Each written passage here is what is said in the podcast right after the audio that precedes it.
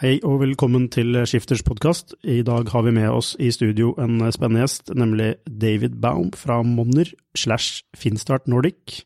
Hei, David. Hei, Lukas. Takk for invitasjonen. Bare hyggelig. Eh, men før vi snakker mer med deg, så vil jeg bare nevne at vi må takke Spaces, som lar oss bruke deres lokaler til å spille inn denne episoden. Og du, ditt selskap Monner sitter vel her i Spaces, gjør det ikke? Ja, det stemmer. Vi har to eh, fine rom i tredje etasje. Det som er bra med å være her, er at det er dønn sentralt, der menneskene ferdes. Det er ikke en sånn boks av glass og stål på Fornebu eller Nydalen. Eh, det er viktig når du skal lage produkter og tjenester for folk flest. Ja, enig i det. Så takk til Spaces. Eh, og ellers så har vi noen eh, spennende stillingsannonser på Skifter som dere bør sjekke ut. Det er bl.a. SG Finans som søker en leder for utvikling. Og de ser etter en eh, engasjert og løsningsorientert leder som vil jobbe både med interne og eksterne teknologihoder, med ansvar for videreutviklingen av de mest sentrale systemene. Og det er også en del av ITs ledergruppe. De søker også en utvikler i samme konsern som er internasjonalt, og Norges ledende finansieringsselskap med konkurransedyktige lønnsbetingelser og noen av bransjens beste forsikrings- og pensjonsordninger. Og så har de til og med ferieboliger i Kroatia, Cannes, Spania, Geilo, som man får tilgang til. Eh, en annen stilling vi har på skifter, er Accenture Interactive, som søker etter flere ekstraordinære folk, som de skriver i annonsen sin. Den stillingen de skal besette er, nå, er en digital markedsfører, og hvis du har erfaring med programmatiske kjøp og markedsføringsautomatiseringsplattformer, det var et langt ord, eh, hvordan jobbe strategisk og operativt med mediestyring og SEO, og linke dette til merkevarens forretningsmål.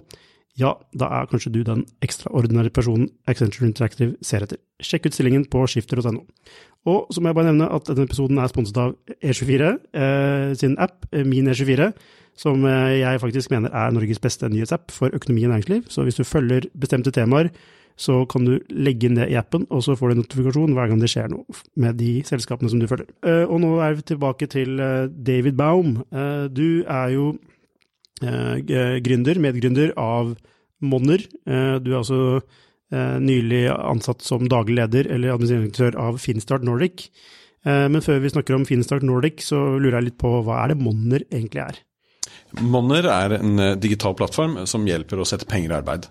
På Monner så kan bedrifter som eh, trenger penger for å vokse, eh, sette seg direkte kontakt med folk som har eh, lyst til å hjelpe dem i deres vekstreise. Produktet heter lånebasert crowdfunding, eller folkefinansiering. Og det Monner gjør, er å hjelpe til med at det skal, skal skje. Så dere kanaliserer penger fra vanlige folk inn i bedrifter i form av lån? Det stemmer. Hvem som helst eh, kan gå inn. Eh, minste beløp er 1000 kroner hvis du har lyst til å hjelpe en bedrift som du brenner litt for. Det kan være alt fra de som brygger øl, eller de som utvikler økolandsbyer, eh, til teknologivirksomheter. Hvem som helst får lov til å, å søke så frem til de kvalifiserer, og, og, du og jeg kan gå inn og hjelpe dem i deres, deres, reise.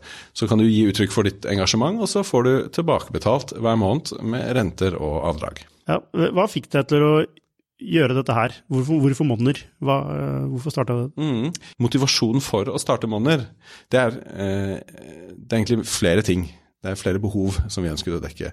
Det første og kanskje mest åpenbare det er finansiering for vekstbedrifter. Vi ser at um, som følge av finanskrisen uh, og regulatoriske endringer etter det, så fikk bankene økte kapitalkrav. Eh, det må bankene møte med å øke sin lønnsomhet. Og for en bank, hvis du skal øke lønnsomheten, så kan du kutte kostnader. Og en måte å kutte kostnader på, det er å låne ut penger i større bolker. Så for en bank så koster det kanskje like mye i saksbehandlingskostnader og etableringskostnader å låne ut én million som det koster å låne ut ti. Samme å låne ut ti som å låne ut 100. Og dermed så prioriterte mange banker å låne ut til større virksomheter. Og de som eh, led under den utviklingen, det var små eh, og mellomstore vekstbedrifter. Så det var ett behov som vi så vi kunne dekke. Det andre, det er en demokratisering av finansieringsbransjen eh, generelt. Vi kan se innenfor mange andre domener, problemområder. Ta nyheter, som er din bransje. Så har vi fått aktører som Twitter som eh, demokratiserer på mange måter det som er hierarkiske organisasjoner i, i, nyhetsredaksjonene, og gjør at hvem som helst kan få lov til å spre sine nyheter til alle andre.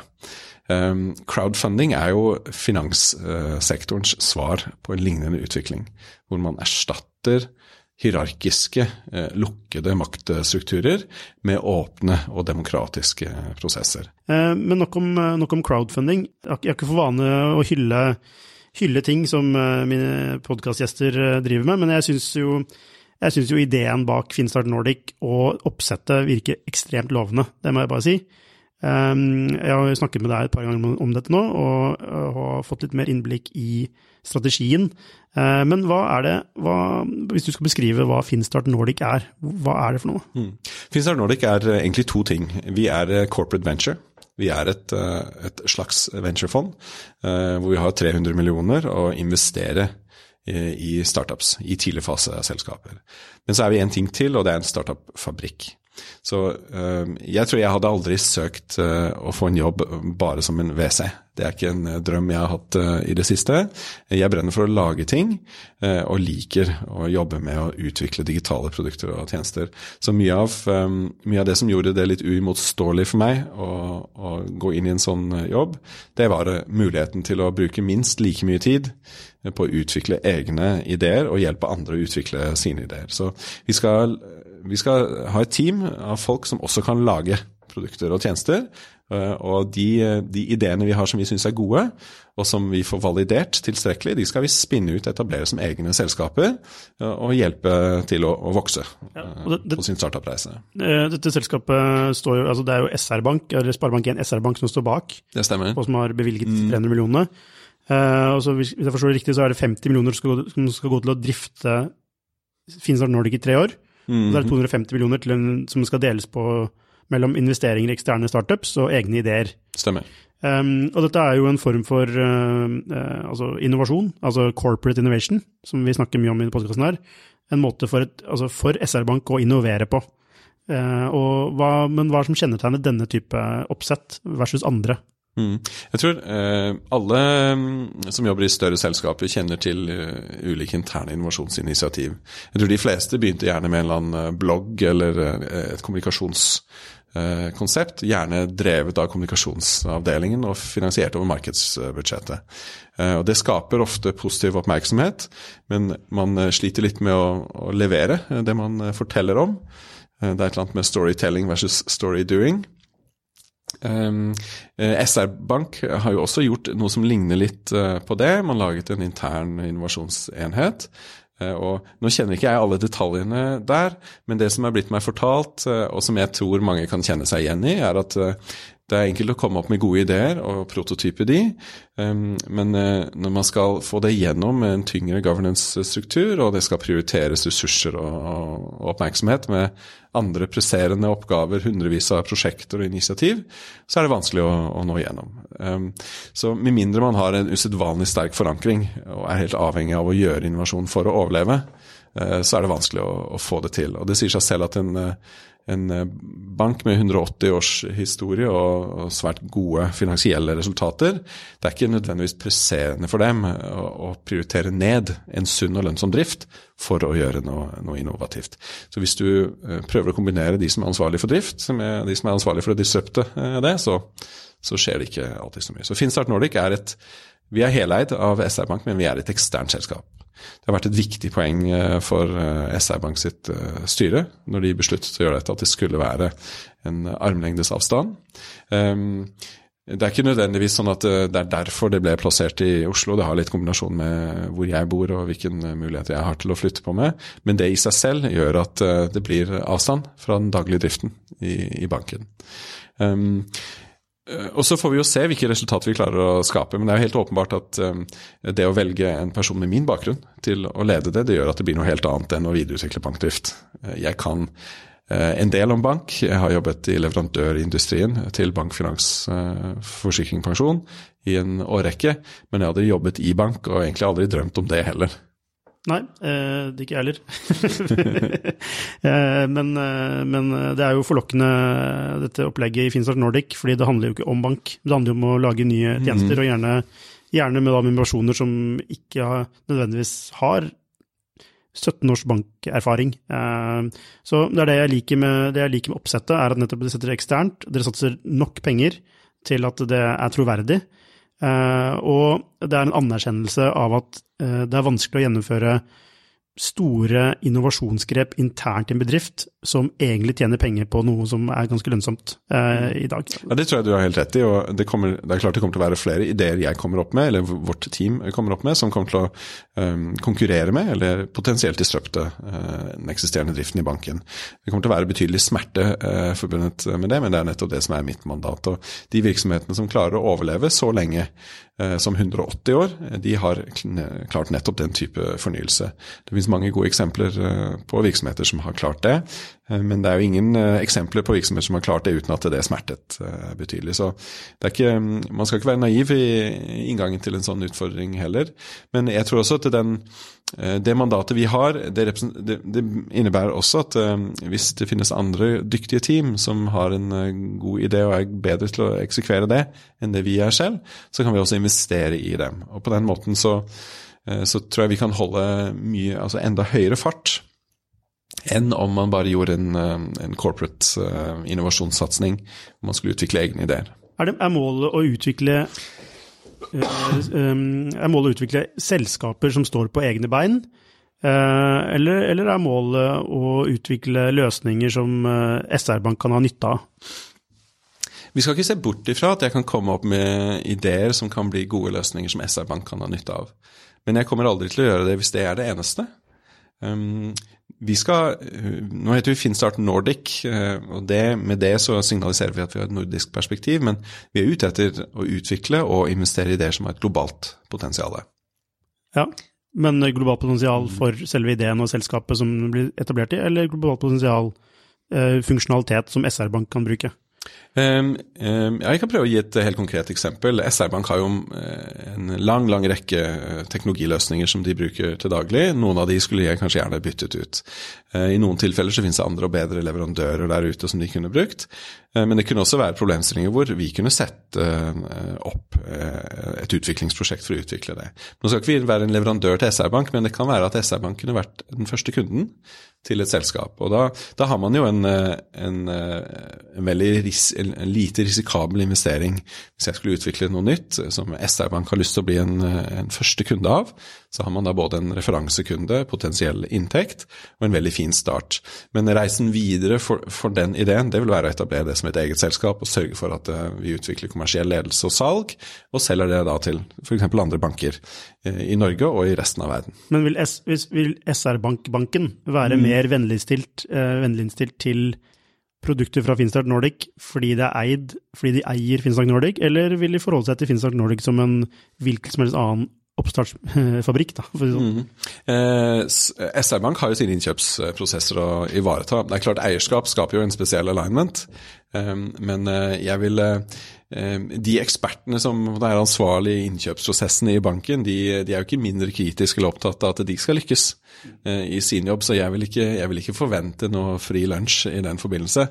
Eh, men Eh, de som har jobbet med teknologi i den sektoren, vet at det er så vanvittig mye legacy at det skal ikke veldig mye til eh, så lenge man har et tilstrekkelig ressurser for å lage et produkt som, eh, som, er bedre enn mye av det man bruker i dag. Nei, for den uavhengigheten er jo en styrke, egentlig, på, ja, på, godt og vondt. altså I den forstand at dere kan få utvikle deres egne løsninger mm. uten innblanding. Mm.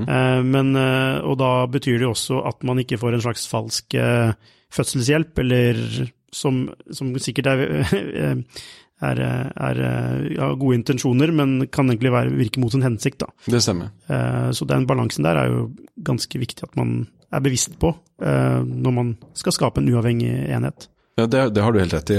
Men jeg tror en, en, lang rekke av ideene vi skal jobbe med, de kommer til å være B2B-konsepter med banker som kunder.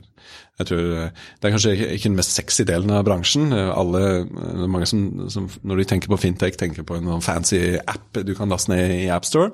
Eh, vi skal lage mye innenfor det domenet også, men jeg tror B2B eller B2B2C eh, forretningsmodeller, der har vi et kjempestort potensial. Og vi, det er klart vi kommer til å utnytte det at vi har en potensielt stor kjøper i, i vår eier, pluss at den eieren har mange søstre i landet og, og et godt nettverk av andre. Men, um, det er ikke et mål å være sexy? Nei da, det, det, er jo ikke noe mål i, i seg. Det, jo, det kan jo være et mål i seg selv, det òg, men um, det hjelper jo godt på salg, det. Mm, men det det, det, det fremfor alt gir oss, er en vennligsinnet måte å validere ideer på. Uh, og så vet vi at de vil være like kritisk som kjøper som, som andre. Ellers så gjør man seg en bjørnetjeneste. Ja, og hvordan, hvordan, ut, hvordan konkret skal dere utvikle ideer? da? Du, det er vanskelig å lage en sånn standardisert innovasjonsprosess for ideer som eh, både er, opererer innenfor veldig ulike domener, har mm, forskjellige operasjonelle modeller, og som Eh, kommer til å bli bemannet på ulike måter. Noe skal vårt team eh, jobbe med, andre ting skal vi ha mange partnere og, og venner der ute som skal bidra på en eller annen måte. Men eh, en, viss, en, viss, kontroll på det må man ha. da. Så Vi har laget en modell med, med tre tydelige milepæler som ideene skal gjennom. Det første er idéutviklingen, hvor det gjelder å utvikle et bra volum med høy kvalitet. Og så må, man kritisere de i hjel og klare å, klare å prioritere hardt. De ideene vi syns er bra, som har livets rett, de skal vi lage en proof of concept. Så det, det, gjør man for å redusere risiko. Det kan være mange måter å gjøre det på. Noen ganger så kanskje, kanskje, vi skal sette i gang en eh, salgsprosess mot en mulig kjøper for å validere interessen. Andre ganger så vil vi kanskje sette opp en landingsside eller to og kjøpe annonser på Facebook for å eh, validere interessen i et consumer-marked. Eh, og andre tilfeller igjen så kan det være teknologisk risiko som skal løses.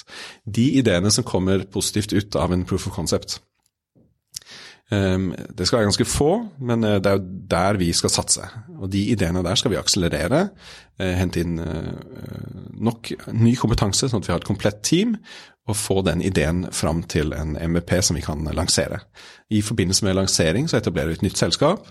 Det teamet som har vært med å utvikle ideen og konseptet, de får eierskap i det nye selskapet. Og vi finansierer opp. Ja, det har vi ikke bestemt ennå. Men sånn sirkus, er det sånn symbolsk 0,5% eller er det en betydelig andel? Det må være betydelig eierskap. Eh, jeg tror det er helt, det er helt avgjørende av mange grunner. For det første så må, må man sikre eh, motivasjon.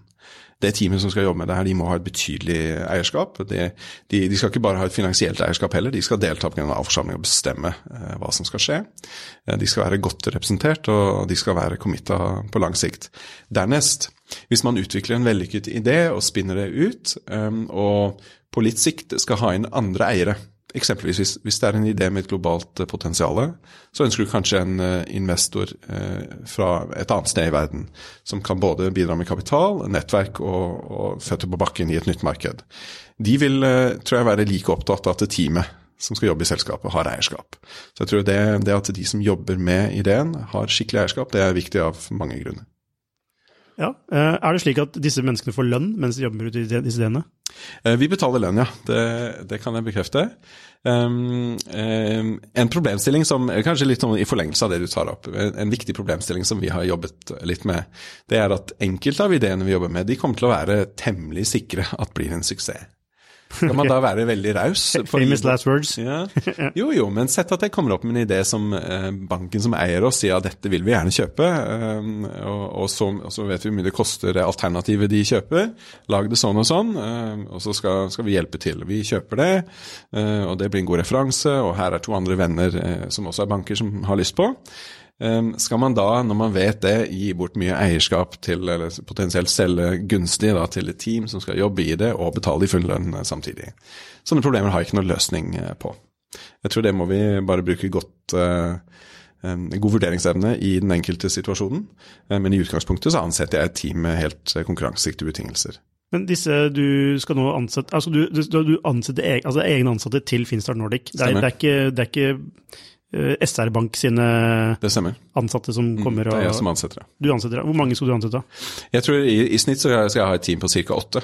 Eh, det blir en kombinasjon av mennesker som kan eh, UX og design, som kan teknologi, som kan maskinlæring og avansert analyse, og som kan forretningsutvikling, salg, markedsføring når vi etablerer nye selskaper og spinner ut nye ideer, så kan det godt være at noen av de skal bli med i den ideen. Så vi kommer til å kontinuerlig måtte fylle på og rekruttere nye talenter og finne nye mennesker som har lyst til å jobbe med oss på den måten vi skal jobbe. Så jeg tror jeg, Det kommer til å være en av mine største utfordringer de neste årene. Det er å ha et kontinuerlig bra eh, rekrutteringsarbeid Eh, av folk som i utgangspunktet skal måte, spinne, spinne, ut. Ja, da får du bare skaffe deg et klippekort på Skifters stillingsannonser. Ja, jeg har hørt at det kan være ganske effektivt. ja, um, ja altså, så det er egne ansatte. De får et eierskap i ideer som dere da bestemmer at dere skal spinne ut. Hvordan, hvordan, defineres Altså, kan man velge altså, Du sier at de får lønn. Jeg er bare interessert, for dette er interessant. Eh, for en gründer får jo ofte ikke lønn. i starten. ikke sant? Kanskje får noe støtte her og der. Så da eier man, man har eierskap, det er det som er verdien. Men her så får du både lønn, og du får et visst eierskap. Er det sånn man kan, det, Har dere ulike lønnsnivåer, og da si det er tre ulike lønnsnivåer du kan velge da, som, som en ansatt, og så kan du få x antall prosent. altså Hvis du velger det laveste lønnsnivået, så kan du få en større prosentandel osv. Du kan ta risiko, da. Mm. Er det sånn dere um, Jeg har ikke satt noe lønnsmodell ennå. Det er ikke blitt besluttet av styret heller. Jeg jobber med å utarbeide en modell nå. Men det er klart eh, man må se en sammenheng mellom eierskap og, og lønn. Eh, og Hvis man skal ha mulighet til å ta del i en stor oppside, så må man være villig til å akseptere risiko. Så jeg ser ikke noe annerledes på det enn andre selskaper som jeg har startet eller vært med å starte. Samtidig så, så, vet vi også at det er, det er jo rift om uh, de flinkeste folka. Det er ikke sånn at uh, dyktige ingeniører innenfor maskinlæring går på gress og lurer på om de kanskje kan få en jobb snart. så vi skal være konkurransedyktige for å tiltrekke oss dyktige folk. Eh, på det tidspunktet man ønsker å, uh, få mulighet til å ta del i en stor oppside, så må man jo forsake en del av den uh, tryggheten med å ha en god, og komfortabel lønn. Og en startup er en startup, etter mitt syn. Um, jeg har selv jobbet ett år uten noe lønn for å få måneder opp å stå, og, og sagt fra meg lønn i andre sammenhenger også for å få virksomheter opp å stå. Jeg tror vi må også huske at det er ikke alle som har den muligheten, men som likevel er veldig talentfulle og inspirerende mennesker å jobbe med. Ehm, det er mange eh, f.eks. unge, dyktige fagfolk i Oslo eh, som for å komme inn på boligmarkedet har måttet låne vesentlig mer enn de er kanskje komfortable med, og kreve at de skal avsi, eller frasi seg lønn for å være med å lage bra produkter og tjenester. Det tror jeg vil være urimelig. Så vi må ha et nyansert og individuelt eh, forhold til det. Ja, dette er jo på en måte, slik jeg hører det, så er dette på en måte entreprenørskap satt i system. Altså det er en entreprenør eh, kraft som dere prøver å organisere på en eller annen måte. Mm. Eh, for i dag så er det jo enten, altså veldig svart-hvitt, da, så er det jo enten en tradisjonell bedrift, el, altså som er sikker, men forutsigbar og kjedelig og stag, stag, altså som stagnerer og har mange utfordringer med tanke på innovasjon. Og så har du det motsatte, som er, hvor det er fullstendig usikkert, men spennende arbeidsoppgaver, løser nye problemer, Eh, potensiell stor oppside, og det, hvor kurvene som regel peker oppover, i hvert fall til et visst punkt. Jeg, jeg, har, jeg, har, jo allerede begynt å snakke med mange mennesker om muligheten for å jobbe eh, hos meg, eller sammen med oss i Finstart Nordic. Eh, og jeg møter hos noen av de aller flinkeste spørsmål om hvor trygt dette er. Eh, det er mange jeg kjenner som jeg syns er veldig veldig dyktige, som jeg har lyst til å jobbe med, eh, som ikke jobber i startups fordi de opplever det for, eh, som for risikabelt. Det kan være at man nettopp har fått sitt andre barn, man skal gifte seg til sommeren, har nettopp kjøpt et, et hus med stort boliglån på Ullern, eller, eller, hva det skal være da. Stian, jeg tenker på deg. Um, men som da ikke eh, tør å ta det spranget. Jeg har jo vært i akkurat samme situasjon eh, selv. Jeg er den med størst boliglån av mine venner. Jeg har to barn under fire år, og likevel så har jeg klart å gjennomføre en, en reise med måneder. Det er jo ikke uten stress og smerte, det, og man må bruke god tid på å forankre med familie og de rundt seg for å få det til. Men det jeg ønsker å klare med Finstart Nordic, eh, det er å fjerne en del av de hindringene for at eh, startup skal lykkes. Det er masse eh, selskaper som ikke har den farta de kunne ha hatt, fordi de ikke klarer å tiltrekke seg riktig talent. Og det handler om at det er nærmest null arbeids, altså det er strukturell arbeidsledighet i Norge. Det er akkurat nok arbeidsledighet til at vi klarer å bytte litt jobb innimellom. Men i utgangspunktet så har alle noe morsomt å jobbe med. Og det er en hindring for innovasjon. Det er en realitet jeg bare må forholde meg til. Skal man tiltrekke seg dyktige folk, så må man konkurrere om lønn med, med Beck, eller, eller, Nav for den saks skyld. De betaler jo også en million for en maskinlæringsingeniør. sant? Ja, altså jeg begynner, nå begynner jeg å skjønne, du begynner å forstå det bedre. Og det jeg ser, og du er mulig du er uenig med meg, men dere har, dere har jo faktisk eh, klart å identifisere et hull altså hos, altså, som, er, som består av da flinke eller dyktige folk eh, som som har en entreprenørkraft, men som har en, eh, samtidig en eh, viss risikoavers pga. en annen livssituasjon. Dere har funnet en måte å kunne rekruttere den type mennesker på, for de er vanskelig å nå, egentlig. Mm. Er du, er, skjønner du hva jeg mener? Jeg skjønner, jeg skjønner, hva du skal frem til. Jeg håper at jeg har en modell som, som, gjør, som gjør, at de kan, de kan, gjøre de tingene de ønsker å gjøre, men har latt være, og heller bare sitter sitter der i 11. etasje nede i Bjørvika, eller hvor de nå sitter. Samtidig så ønsker jeg også å rekruttere folk med en entreprenøriell erfaring. Eh, så det er nok mange der som kanskje har gjennomført en reise eller to, og som har den erfaringen som skal til. For husk, det teamet som jeg skal bygge nå, det er ikke, det er ikke bare folk som skal lage digitale produkter og tjenester. Det samme teamet skal delta i venture, investeringsvirksomheten. Og det er, det er ganske krevende. Eh, å kombinere det å lage ting, eh, og jobbe med å utvikle produkter og tjenester, og å vurdere andre selskaper. Jeg tror det er veldig få som egentlig jobber på den måten. De fleste investeringsfond de har veldig erfarne seniormennesker som er gode investorer, eh, og har masse erfaring innenfor det, men kanskje lenge siden de har laga noe sjøl. Eh, jeg, jeg, ser for meg å kombinere det. Det skal være et vesentlig yngre team, både når det gjelder alder og faktisk erfaring. Men vi skal likevel klare å gjøre smarte og gode investeringer. Ser, ser du for deg noen andre bransjer som kunne hatt godt av et sånt oppsett? Hmm. Ja, um, uh, du, jeg, skal være, jeg, skal være, forsiktig og gi uh, folk råd som, uh, som, ikke har spurt om det. Um, men generelt så syns jeg um, det er, det er, mange sammenhenger hvor man møter mennesker som omtaler seg selv som kanskje litt utdatert i kompetansen, men som likevel har mest innflytelse i rommet. Eh, så jeg har alltid vært veldig for å anstrenge seg for å ansette yngre mennesker og gi dem frihet og ansvar. Eh, og jeg syns vi har lykkes veldig godt med det. Jeg syns Monner er et godt eksempel. Det finnes mange med mye erfaring der, men også noen veldig unge mennesker som presterer vanvittig bra. Så det, er, det, er, et av målsetningene jeg har, og det er, en, det er kanskje mer en måte jeg tenker på. Um, men eh, det er en del av filosofien bak uh, måten vi skal ansette i, i Finstart Nordic òg. Det kommer til å være vesentlig yngre mennesker tror jeg, enn, enn mange ville forventet. Uh, og de kommer til å få mye mer ansvar enn det de kunne fått andre steder. Ja, for at ikke det skal en, dette skal bli en helt stor stillingsannonse for ditt nye selskap.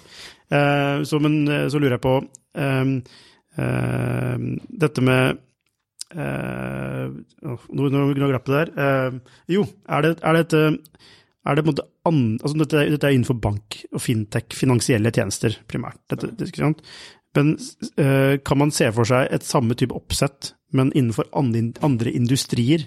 Mm. Eller, eller, eller, føler du at nei, dette er kun for bank og finans? Jo, um, jo helt klart. Jeg tror svaret er, svaret er ja. Um, og så eh, kan jeg egentlig følge opp uh, med å si at vår definisjon av fintech er egentlig ganske, egentlig ganske vid. De siste årene så har veldig mye, mange initiativ har jobbet med det som heter å unbundle fintech. Så du ser på hovedmenyen i nettbanken med sparing og plassering og kort. og Innenfor hver av de, hvert av de områdene så er det hundrevis av selskaper som gjør én ting veldig, veldig bra. Men det vi ser nå, har sett i nyere tid, det er en, en såkalt rebundling. Hvor man kanskje lykkes lykkes veldig bra med én ting, og så um, bygger man videre med å utvikle tjenester innenfor andre relevante domener som er mye viktigere for mennesker. Så hvis du begynner med betaling, og så brer du deg ut over i e-handel Du kan spørre er, er aktører som Klarna, er det fintech eller er det e-commerce? Eh, de løser helt, helt åpenbart e-commerce-problemet veldig veldig bra, men samtidig så leverer de en finansiell eh, tjeneste i bånn. Så eh, jeg tror bransjeglidning er jo gjennom, en gjennomgående problemstilling her som er ganske interessant å, å, forstå. og Vi er i hvert fall veldig opptatt eller veldig bevisst det. Og vår definisjon av fintech er veldig langt fra bare bank, finans, forsikring, pensjon. Det er mange andre ting også.